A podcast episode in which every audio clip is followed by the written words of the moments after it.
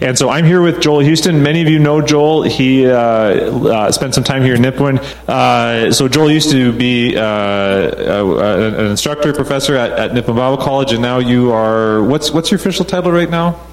Yeah, I'm an associate professor uh, of theology at Briarcrest College and Seminary. Right, right.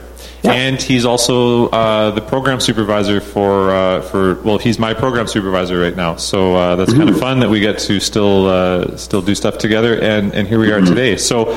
I'll give a bit of a, of a summary of, of where we've been because our, our time is, is, is crisp this morning. We want to be we want to be crisp with how we manage it. So um, our first week in this class, we uh, Jordan talked about a, a, big picture of technology and how uh, all technology happens um, within the sovereignty of God, within the bounds God's created for us on planet Earth.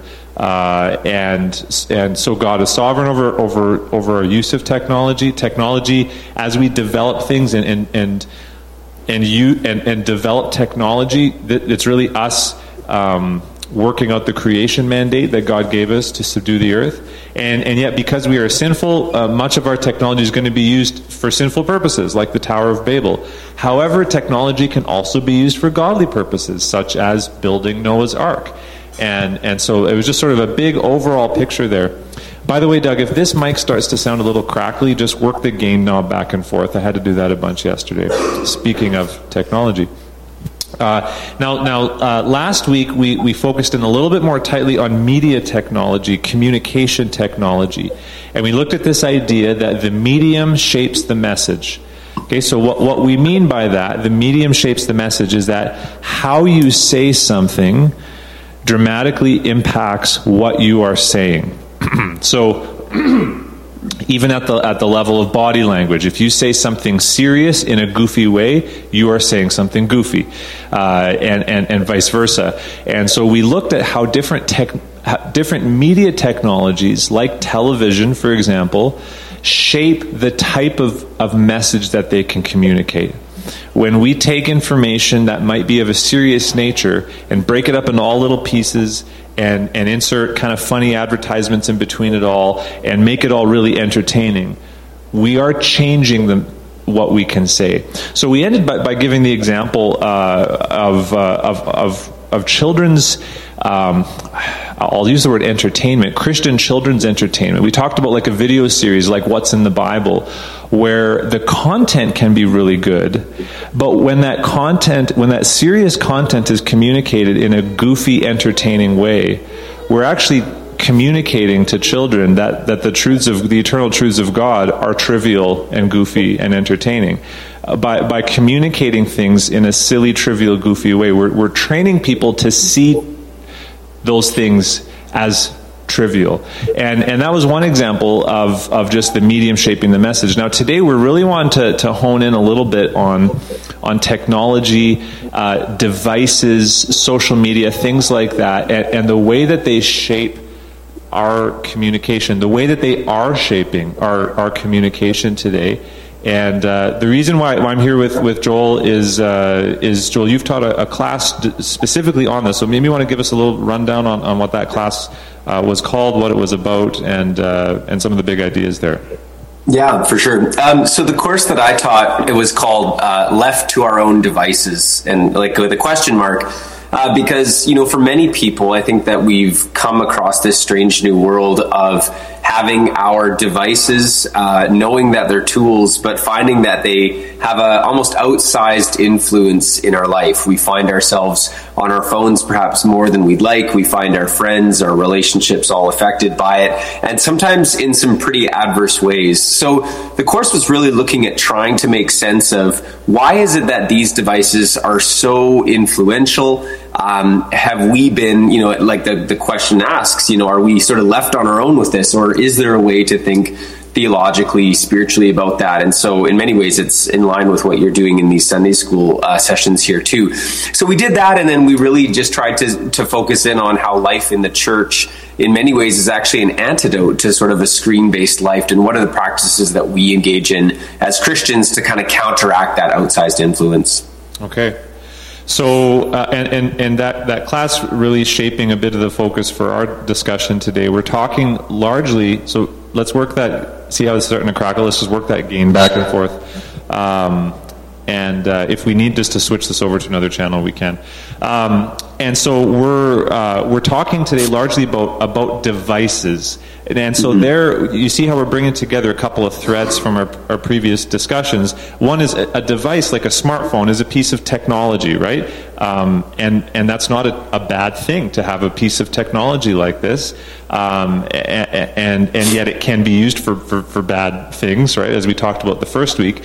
However, these devices are also devices that are largely used for, for forms of media communication, whether that's social media, instant messaging, email, uh, browsing the internet, YouTube. It's, we got lots and lots of, of different forms of media communication here, and it's all mediated through this device, through this screen. So, uh, devices have become ubiquitous, right? Like it's the, the, who doesn't have a, a, a smartphone these days?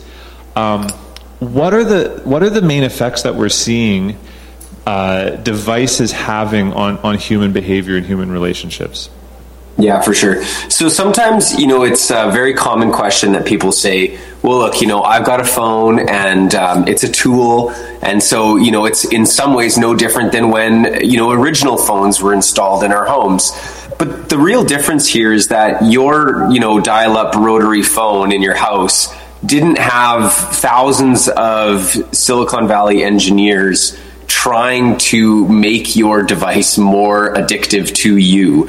So one of the one of the biggest things that we're finding, I think, with screen-based technology is the way in which it's a really it's the it's the sharp point of a whole industry that is built around user engagement. Uh, and so what we're seeing is softwares uh, all the way down to hardwares. You know, a phone is pleasant to hold; it has a nice weight, beautiful surfaces that are meant to engage us in some really absorbing ways. So what we're finding, yeah, is that there is a, a real um, tendency for people and, and, young people especially to spend inordinate amounts of time on these phones because of the ways in which these technologies are engineered to to pull us in.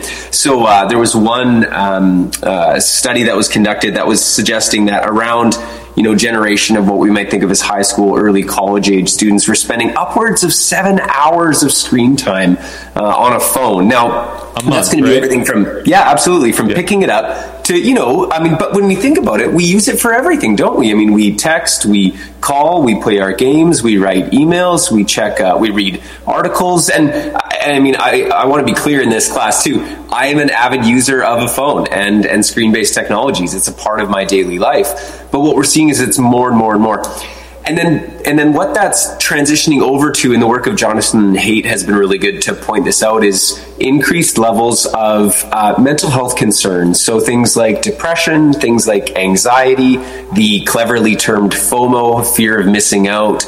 Um, these kinds of things are starting to attend these behaviors. Isolation. Uh, the work of Sherry Turkle has pointed out how our actual physical interactions with others are on the decline too.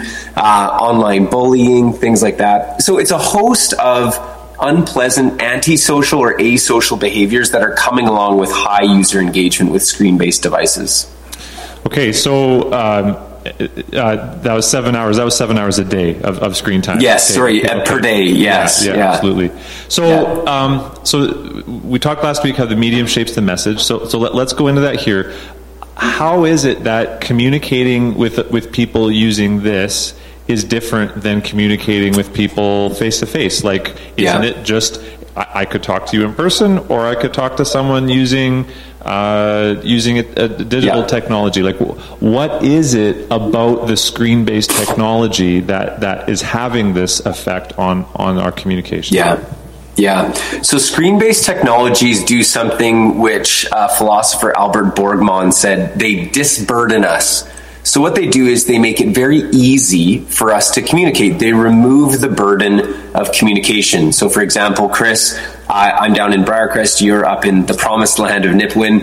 If I wanted to communicate with you, I could just I could just send you a text. It would take me mere moments, and then I could say, "Hey, Chris, hope you're doing well."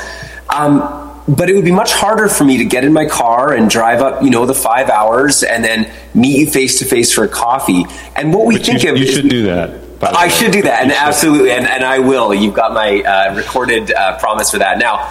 But you know, but I would say to myself, well, that's that costs a lot of money and it takes a lot of time. But you know, what those burdens do is they communicate a significance that technology takes away from us. So if I were to surprise you, say on Monday, drive up, you know, maybe I've got some donuts for us and for your kids and and I say, "Hey Chris, you know, I'm here for coffee." You're going to think, "Wow, this is this is amazing. Like you did all of that." So there's kinds of these these burdens, there's like gifts in those burdens that will have a sort of like added meaning to the communicative act. And when we just shoot a text off, it doesn't cost us anything. Super easy. In fact, I could text 10 of my friends all at the same time.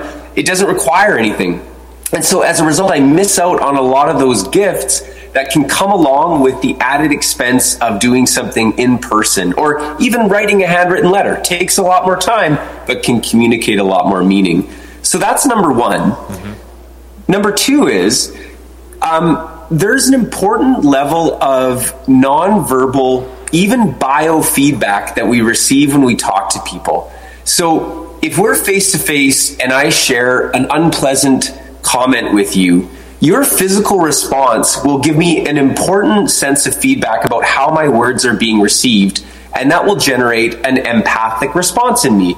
I'll feel bad for having you made ma- making you feel bad, or maybe your delight will trigger my delight. But we're engaging on a much more nuanced and intricate way that technology will flatten.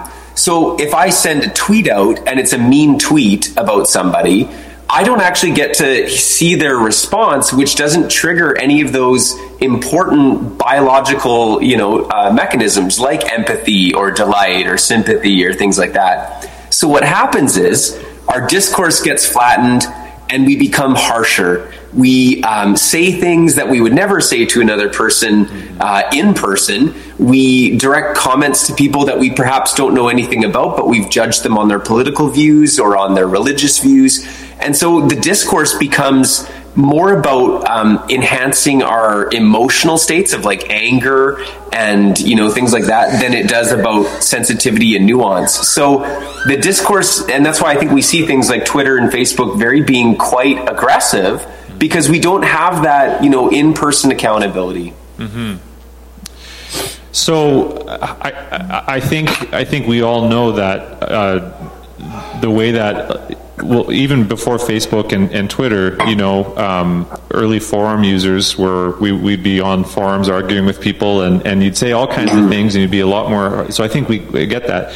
L- let me let me make a, a counterpoint here. Um, is is it is it not better at times to be able to communicate with someone in those forms than nothing at all? Like so let's not miss the irony that right now, you know, we're talking yeah. about digital te- screen-based technology. We're having a screen-based conversation right now. Yeah. Uh, is that not? Is it not better that you and I be doing this than that we not be talking at all? If right. that's the case, then then how how do we? And, and, and I want to come back to some, some, more things here. So I'm, I'm maybe jumping ahead to mm-hmm. application, mm-hmm. and we'll circle back. Sure. If, if so, two questions. Would you agree that that certain forms of screen-based communication are better than nothing and then how do we make wise decisions about about uh, about using them wisely without um, completely giving up the the importance of of an embodied relationship mm-hmm. Mm-hmm. yeah that's really good so the question always becomes what are you trying to do and by that we mean like what are so we talk about there's a Greek word that talks about like our goal, and the word is telos, right? So it's like we're headed in a, a line towards our goal. So the question is, what is our goal? Now, if our goal is simply information transfer, like you just needed me to come on and share three facts, then we would say, yeah, screen based technology is better than maybe not having those facts. But if our goal was, say, for example, we want to fellowship together as the body of Christ. Well, now we've got a bit of a different aim, and it may not be that screen based is better than nothing. Maybe it would actually be better not doing that and realizing that we can only gather as a physical body. That's just just a, off the cuff example. So the question is, what are we trying to do? And in some cases, yes, it is better than nothing to do something. So I, I want to absolutely grant that point. And then the second is, you know, when he said like uh, you know, so how do we then kind of make those decisions wisely?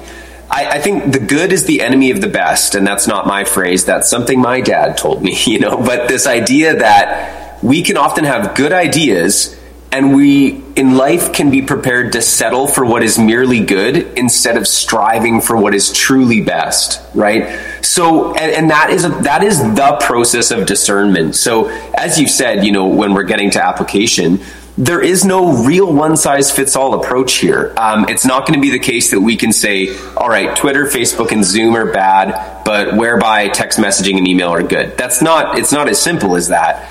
But rather, it needs to be that process of deliberate um, consideration in all of our lives as Jesus followers to say, the good what is the good that is the enemy of the best here? Like am i yes sending a text is good but is jesus asking me to get off my couch and go share with this person or whatever right? Like and so my concern is that i think too often we've let technology disburden us and have called it just you know, prudence, right? Uh, I'm saving time in doing this. And it's like, well, I actually think that maybe, well, I know to speak personally, I think I've just been lazy in a lot of the cases and I've let technology do something that I maybe shouldn't have allowed.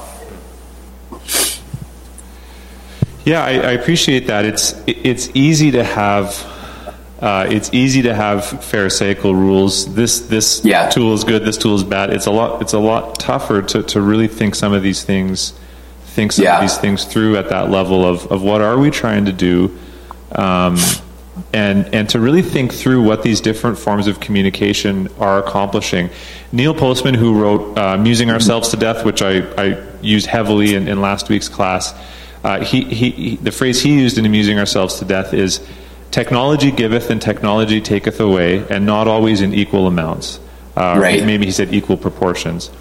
So every time we choose to use a certain form of, of communication, whether that's Facebook, whether that's uh, whether that's um, Twitter, whether that's sending an email, whether that's sending a text message, whether that's having a Zoom call, whether that's um, looking something up on the internet instead of calling up our grandpa to ask him.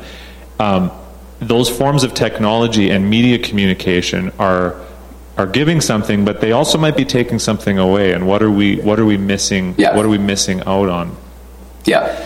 So I may want to circle back to to discussing more about uh, actual device use. Um, next week we're planning to talk, just so you know a little bit where we're going. Next week we're planning to talk a little bit more about things like algorithms that, that mm-hmm. Facebook uses uh, and and and and that, that Google uses, um, the way in which the internet is is very deliberately engineered to hook us. So so mm-hmm. we'll talk more about that. I may want to come back to just a little bit more about device use, what screen time does, but but we're sort of in this discussion about embodiment here. I, again, mm-hmm. the idea of face to face communication involves certain things that just can't be there with right. with, with screen based communication.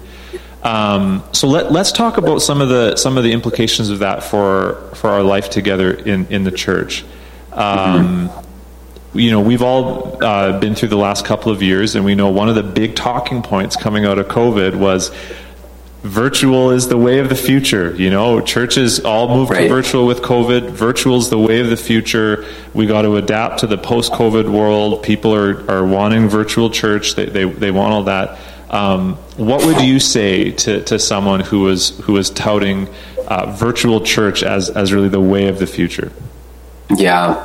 So I just to warn everyone, I, I mark myself as a bit of a techno pessimist. So it's like you can take everything I say with a grain of salt, but you know, I think um, you know when you look at the incarnation. So as humanity needed redemption, God provided redemption um, through the person, work, life, death, resurrection, ascension of Jesus Christ. So it, that tells us that the way that humans are to be redeemed is through assuming humanity and redeeming it. So, so God, right, uh, humbled himself, became man in Christ Jesus, and redeemed us. And I think that that then becomes the really the formative way that we should look at what the body of Christ is, which is an embodied, physically present, uh, mystically constituted. I mean, Paul talks about how we're the body of Jesus Christ. um, group of persons that are on this journey of sanctification. Like that's what the church is. We're called out from our lives to be together. And so I would say that with those kind of two signposts, you just can't have um, digital church. You need to have physical embodiment because that's the way that we experience redemption. We are a group of people who have the Holy Spirit in us, who are called together, and in that space, the Spirit uses us to, you know, challenge and encourage and grow one another. And and again, like all those things involve burdens. It, it involves us leaving our homes and, and, and journeying to a place because that communicates that this was worthwhile and it was significant. And you say, well, what about the person who's in a wheelchair that can't come? Well, then the body goes to that person or somebody goes to get that person to bring them because this is a fundamentally different thing than what the world does. So again, I, I, you know don't want to be an extremist, but I'm like church is meant to be difficult. It, it's meant to be something that calls us out. It's um, if I could use a technical word, it's an ascesis. It's an ascetic discipline. Like so, this define, is what, define ascetic for us, please. Yeah, so it's like it's something where we take the um, the vices in our lives and sort of cut them back by the power of the spirit to say we're doing a hard thing for our betterment. It's like eating vegetables or doing sit-ups. Nobody likes them, but they're good for us, and we should probably do them. Now, um, sorry, I just I lost my train of thought. But it's like, but that's what church is. Like, if if we have to take up our cross and follow Jesus, that's certainly going to be a part of it. So I'm not a fan of saying, well, this is easier and this is more convenient, and surely you know we can just kind of you know do these things. Why are we letting the dictates of the world and convenience shape the way that we do the body of Christ? I mean, we don't get our marching orders from the world, so those would be some very fun. And also, this have you ever tried a digital baptism, Chris? Doesn't work. You got to have material elements. Like one uh, theologian who I'd say don't read anything else that she's written, she said that she loved Christianity because she said you can't get started without some bread, wine, and water. And I like that because it's like we are embodied people, and, and God in His wisdom knows that. And we'd be remiss if we thought we had a better idea here. So.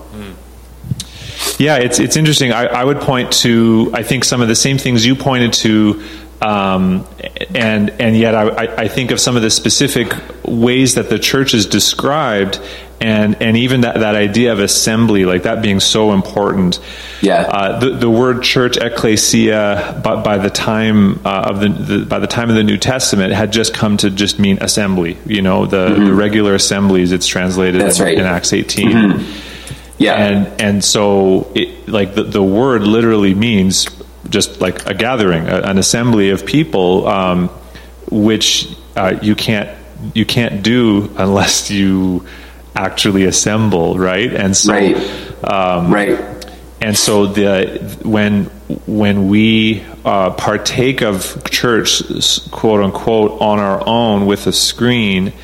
Um, that, that's does that do you think that seems to feed into um, okay is that just a logical continuation of the way that some people have been treating church for years of sort of like mm-hmm. you drive in you, you get your mm-hmm. you get your soul tune up you're a you're a consumer right. you're a consumer and, and and then you leave and yeah. you, you know you pick the church that has the good music and the, the good looking youth pastor and all that kind of stuff and and you get your you get you get your service yeah. and you leave as yeah. opposed to something that you're actually an active participant with um, right. and so do, would you think it's true that for some people screen based church is isn't really for them much different than being there because they're just sitting on a chair passively taking in a, a really nice service? Right. What does it actually look like though to participate in the service? Like what is god's intention in terms of participation? If, yeah. if we are just sitting in a chair listening to someone preach like what actually does participation in a church service uh, look like or should look like Mm-hmm. Yeah, yeah. I mean, depending on your model, and I know uh, you would source your model from the Bible. You would see a lot of like what happens when people gather together. Right? Is the singing of hymns and the sharing in the resources and the Lord's Supper, the um, serving one another, meeting needs. Um, prophecy, things like that. So when we think about participation, again, we need to remember that church is not actually about us. You know, many of us think that, you know, we go to church on Sunday and then we go home and have roast pastor, you know, and, and discuss the service. And it's like, but really the truth of it is, is that our worship is is for and to and in Christ Jesus. And so us gathering together is for Jesus, is to sing praise for Jesus. It's to serve and love our neighbor. So, for example, we often think, well, you know, it's going to be inconvenient for me to go. It's like, but who needs to see you there? Like, which brother or sister in the family needs to be encouraged by saying, hey, I know that John's going to be there today. And I just, man, he's right. He's special to me. I got, you know, so that's you're right. I, I think that we have a consumer is a very Western concern. We have a consumer driven culture, you know, where we've thought, well, if I'm not getting anything out of it, then maybe it's not worth my investment. And and you know, I think this is a I think this is a judgment in some ways because you know you have men and women in North Korea who will risk their lives to gather together and worship the risen Lord Jesus, and we are inconvenienced by, you know, maybe it's a cold day or maybe I don't like that pastor. It's like, well, we need to be really careful before we start disrupting that. Like the pastor of Hebrews, God in his word says, the Holy Spirit says, do not forsake, you know, the getting together, the gathering together of the body, as some are in the habit of doing. So, you know, we need to take God's word seriously in that regard too, I think. Mm-hmm. Yeah. So, um, if we think that the medium shapes the message, when we do church, quote unquote, do church as a a really slick media production that you can just take a part of on a screen, we fundamentally actually change the message in that we're yes. saying uh, we're the professionals on the stage, yep. you are the passive consumer. Uh, yep. It's kind of like going to a movie theater, except you pay in the offering basket, and we're giving you a really great service. It's entertaining, it's engaging, it feels relevant. Right. Um, right. And you're a consumer as opposed to embodied church, which is God's intention, a gathering. We're together. We are right. actually we're all, we're here to, to, to we're here to give, to contribute to each other, and, mm-hmm. and, and fundamentally we're here to for, for the Lord. And so, mm-hmm. even though we might be singing the same songs and even preaching the same message, the medium shapes the message. Yeah. yeah. So so. Um, two weeks ago we had a snowpocalypse up here and yes, no yes. one I, I, literally couldn't get out of my driveway and wow. so uh, neither could could many people. Um, the, our, our, our church parking lot was impassable. Mm-hmm. Um, I live streamed a, a, sermon from my from my couch downstairs to all, for for whoever wanted to to be able to to part to to watch that. Um, was that a like so so don't don't hold back here. Uh, and you know, I think what some of what I'll say in response. But was that a bad idea? was that a bad idea? Um, so, so again, I'd circle back to you. what are you trying to do? Right? So are you trying to suggest that this is the same thing? Like, hey guys, just this Sunday we're going to do the same thing. Or are you trying to say, in light of these circumstances, the word of God must be still preached, and so this is how we're going to do it. Okay, well, those are two different things, right? So I'd kind of say, well, what what was your intention? What were you driving at? So no, I, I don't think that was bad.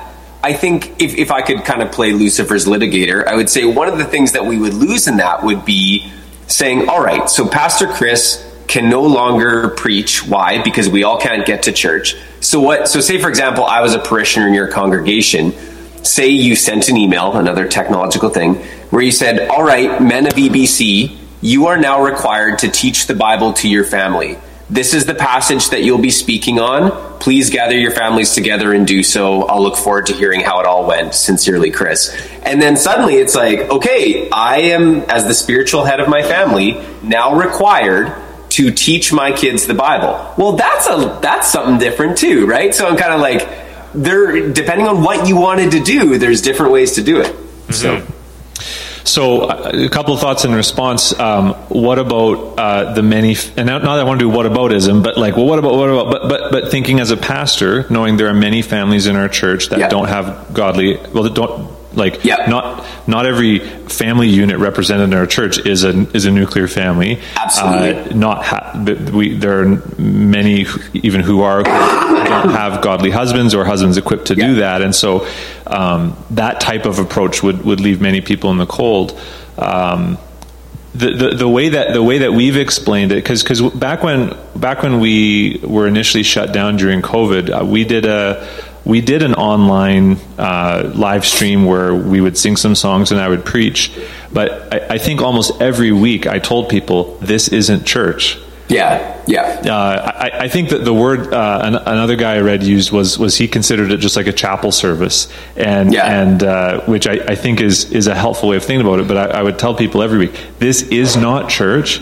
This Yeah. is a supplement because which Right. is better than nothing until we can actually gather for church again. Yeah. And and even Yeah. though not everyone agreed with me, I was pretty insistent that we were going to hold off on the Mm-hmm. Lord's Supper until we could actually all be together as a church. Uh, Yeah. That was the one thing that that in in my in my view, in my understanding. Uh, I can preach to a to a camera and people can watch it, and it's not the same as being together in in in the body, and and yet there is still some of the same important elements uh, that, Yeah. that can be communicated. Um, but but like the Lord's Supper, which is us gathered as one body, Yeah. sharing of one of one bread. Uh, Yeah. it, it is it is impossible to do that Right. when we're all spread out in our individual locations. It it, it, Right. completely changes what's actually Yeah. going on. yeah, And, uh, yeah, That, so so but but going back to the, the we we did the the online sermon thing through much of COVID and even again recently because of weather, while also saying very clearly this is not church, this is not Right. the same, this is a supplement, this is a bit like a bag of uh, of IV in your arm to get you through till your next meal. Um, Right. And I. Th- understanding there is still some benefit to to receiving the word uh, in this way, even if it isn't um, if it isn't quite the same. And we we shut down we shut down our online services as soon as we were able to gather again, um, because there was no there was no real point at that point. Um, Even there, though, would you would you would you have some cautions for us as we as we navigate our, our use of, of, of these technologies in the church? No, I mean, I commend you. I, I, I would, even as you were talking about that, I was like, but it's not church. And then you're like, but I said it wasn't church. I'm like, yeah, exactly. So, you know, I think the only caution concern that I offer to people is language shapes reality. So the words that we use about what we're doing will shape what we think of it. So if we call something church, online church, we have just brought into reality something that may not actually exist. Just like when people say they have friends on Facebook, you don't have any friends on Facebook. You you have some sort of a digital connection, but a friend is so much deeper and more significant than a number that adds up. You know, just like you don't have a community. There's no such thing as an online Like a, community. an online Instagram community. It's like no, Exactly. you, just, you just look at their pictures. Like that's Right, it. And there's a bunch of people who look at their pictures. But but see, and so that's what the the technical term here is. It's begging the question. It's assuming the definition to use the word to define it, and and that's not. So I think, like you said, exactly. You know, we can do this, but let's be clear about what what this actually is. And then in that case, that can become then very good. Yes, some people do need that weekly, you know, kind of just get through. But what we're doing is not a replacement of nor substitution for the actual reality. So I think as long as we're being clear about what our language is doing and, and the kinds of realities it's it's invoking, then I, I think it's okay. Which go, brings us back to we need to be discerning, self-critical, um, and and and wise. You know, followers of Jesus in this technological world. Yeah. I'd like to open it up to a couple, uh, see if there's some questions from some of the folks in the room here. Um, when we were first sketching this out, this discussion out, you had brought up uh, something that uh, I think many of us have just assumed is normal, is reading the Bible on our phones. Uh, Mm-hmm. Do you want to comment on that for a little bit? Should we read the Bible on our phones? Why or why not? Yeah. So I'd say no. I don't think you should. Um, there's a couple of reasons. So number one, um, I'm I'm cautious of you know the same. I, I'm gonna I'm gonna be a little bit provocative here. So just you know um, the same device, you know that can bring the news to you and text messages and emails and sometimes things that are actually quite pernicious like pornography or violent images or you know um, music that isn't god honoring and can bring you the scriptures too is doing a dangerous thing, which is suggesting that all of these things are, are just like each other, right?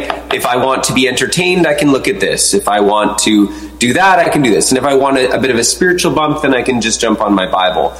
God's word is fundamentally different than that. And so I think that we want to create, and uh, yeah, I'll use the word, a sacred space for that word where only God's word can come through in this one medium. And that's where I think having a dedicated Bible for that usage suggests that sort of sacred aspect that we want to preserve as believers. Um, moreover, there are certain reinforcements that come with having a physical Bible that do not come with using a phone. So, for example, the physical act of turning pages, the uh, the visual accompaniment that you know comes when our eyes reach non-backlit surfaces, uh, the the experience of spatial memory. Some of you know where John 3:16 is on the page. You know, there's something special about that. And it's not just it's a neat parlor trick, but it's actually helping us hide God's word in our hearts. So I think that's another added aspect to it. Um, finally, you can use your Bible when the power goes out, uh, and if your phone, you know, dies, uh, you know, there's that. The last thing I would say too, and this was something that um, there's actually a web comic. Uh, it was a graphic novel that was published online that actually I'll, I'll have to send to you. I really enjoyed it. And they were simulating a society where the government had extensive reach into digital communications. And you weren't, there were no physical Bibles anymore, but everyone had the Bible on their phones. And then at one point in the series, the government is um, upset uh, by what the Bible has to say about um, sexual immorality. And so they just take those verses out of the authorized version of the Bible. But the funny thing is, nobody in the comic knows. Well, how would they know? Because it's not in their Bible now, right? So, and I'm not, you know, I, I don't think the government necessarily is going to do that right now, but it is like there's something about preserving the integrity of your translation where you know what's in your Bible and it's your Bible. It's not, you're not dependent upon a third party distributor. You're not dependent on technologies that we can't see to deliver that to you. So it's a little bit of my tin hat theory, but there's also that going on. So I'm, I'm, tempted to, to argue with, with some of that because I think the Bible on my phone, uh, especially using some of the study tools on there, that's how I start my sermon prep every yep. week. And, and maybe that's different, right? Because I'm, I'm on pen and I'm marking sure. up and whatever. But I, I, think for everyone who would want to argue with you, the question is Have you ever gone to read the Bible on your phone or your iPad and been distracted by a notification and ended up reading that thing instead of the Bible? And mm. and then it's kind of like your case rests. uh,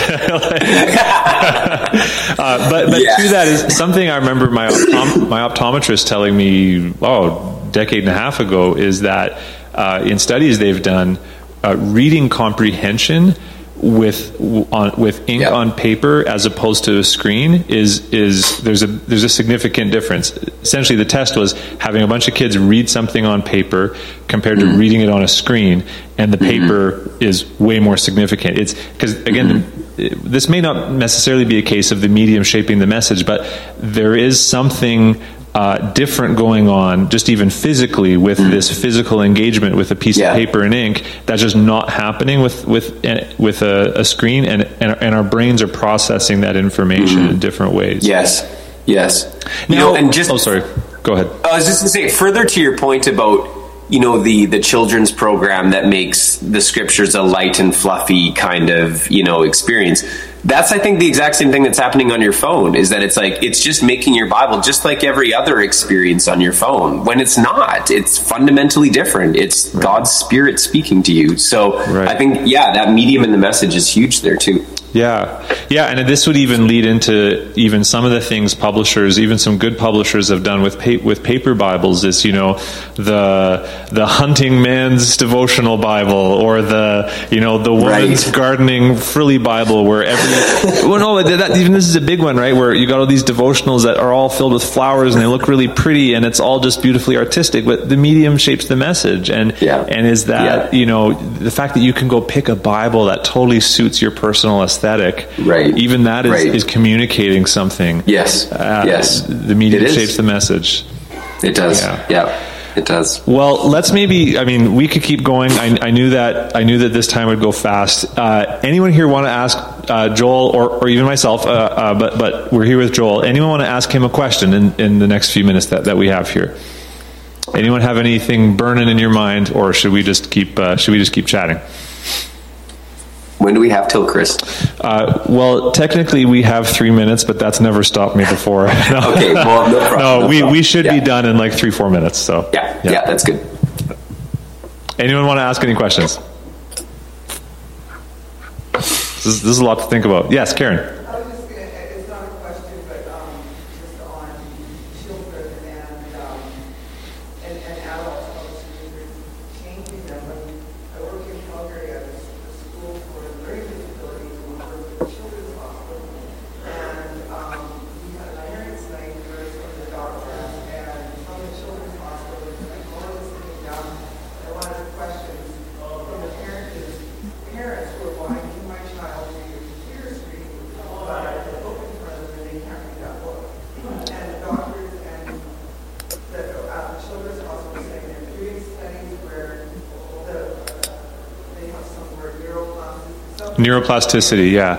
um, is changing, it has changed in children because that is what they're growing up with now. So we're seeing that change, that physical change is taking place That's right. in our children That's right. just because of the technology already. That's right. So, so Joel, what, what Karen was sharing from some working at uh, doing something with a hospital in, in, in Calgary was how they're finding children are, are having a they can read something on a screen but can't read it in a book, and that's because they're so used to a screen that their brains are are, are neuroplasticity refers to the way in which our, our brains are changed. They're, they're shaped by the behaviors we practice.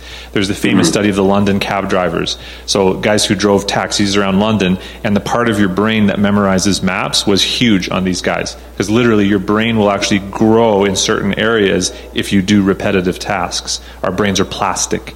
Um, and so this is going to be something we're going to be talking about more next week is, is the way in which d- the, the, how devices are so engaging and, and the social networks are so engaging constant uh, constant notifications constant updates. It's something's new new new. Every time you open up instagram it's new shiny beautiful pictures. Our brains get hooked on that newness. And literally they get hooked on it. Um, and and that is that is impacting particularly children in some really really profound ways. Don't give your kids cell phones and and that's not just because they're going to access bad content it's just that any content in that kind of a flashy it's always new it's always new it's always new format is is fundamentally shaping their ability to interact with the world. So uh, that's coming a little bit more next week. So you know we are hearing joel some uh, even though we started off this class on an important note god is sovereign over technology. Um, technology is is something that can be used for good or for bad. Yet there are certain technologies that tend to lean in mm-hmm. certain directions, and, Yeah. and is, is that a fair way of summing up kind Yeah. of what we're seeing here? Absolutely, absolutely. And like I, you know, I, I don't don't want to be the prophet of doom, but we also can't underestimate sin and our fallen nature in in this equation. Yes, God is sovereign. Yes, and amen. And we have a real gift and ability for letting things get out of hand here. So, Yeah. Yeah. Yeah. So, uh, what would be a, a concluding exhortation to these fine people? The way of summing, Yeah, summing up what we've talked about.